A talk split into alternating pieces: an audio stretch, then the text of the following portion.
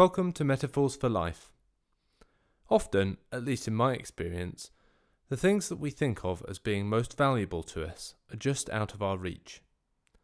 We find ourselves living in a constant state of dissatisfaction, pursuing the next best thing, working hard trying to reach some far off ideal outcome, spending time on something and putting in the effort needed to make what might feel like slow progress towards that goal.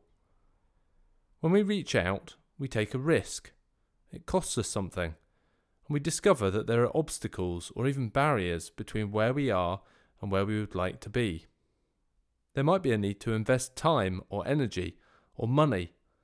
Perhaps at times we risk humiliating ourselves, risking our safety or security, all in the service of something that we consider to be of value to us at that moment in time.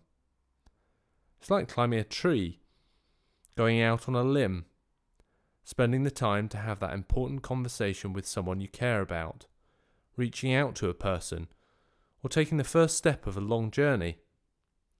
If your mind's anything like mine, then whenever you think about doing something like this, all those stories about why you shouldn't show up, it's dangerous. You're not ready. You'll fail or get hurt or cause someone else harm. That's probably enough to put you off or shut you down sometimes, if you listen closely. It might at times even get in the way of you doing the things that really matter to you. What would it be like instead to find a way of accepting that discomfort as being part and parcel of what's involved in doing something that's important to you? Being present, opening up, and doing what matters. You might like to try it out for yourself right now and see how you get on.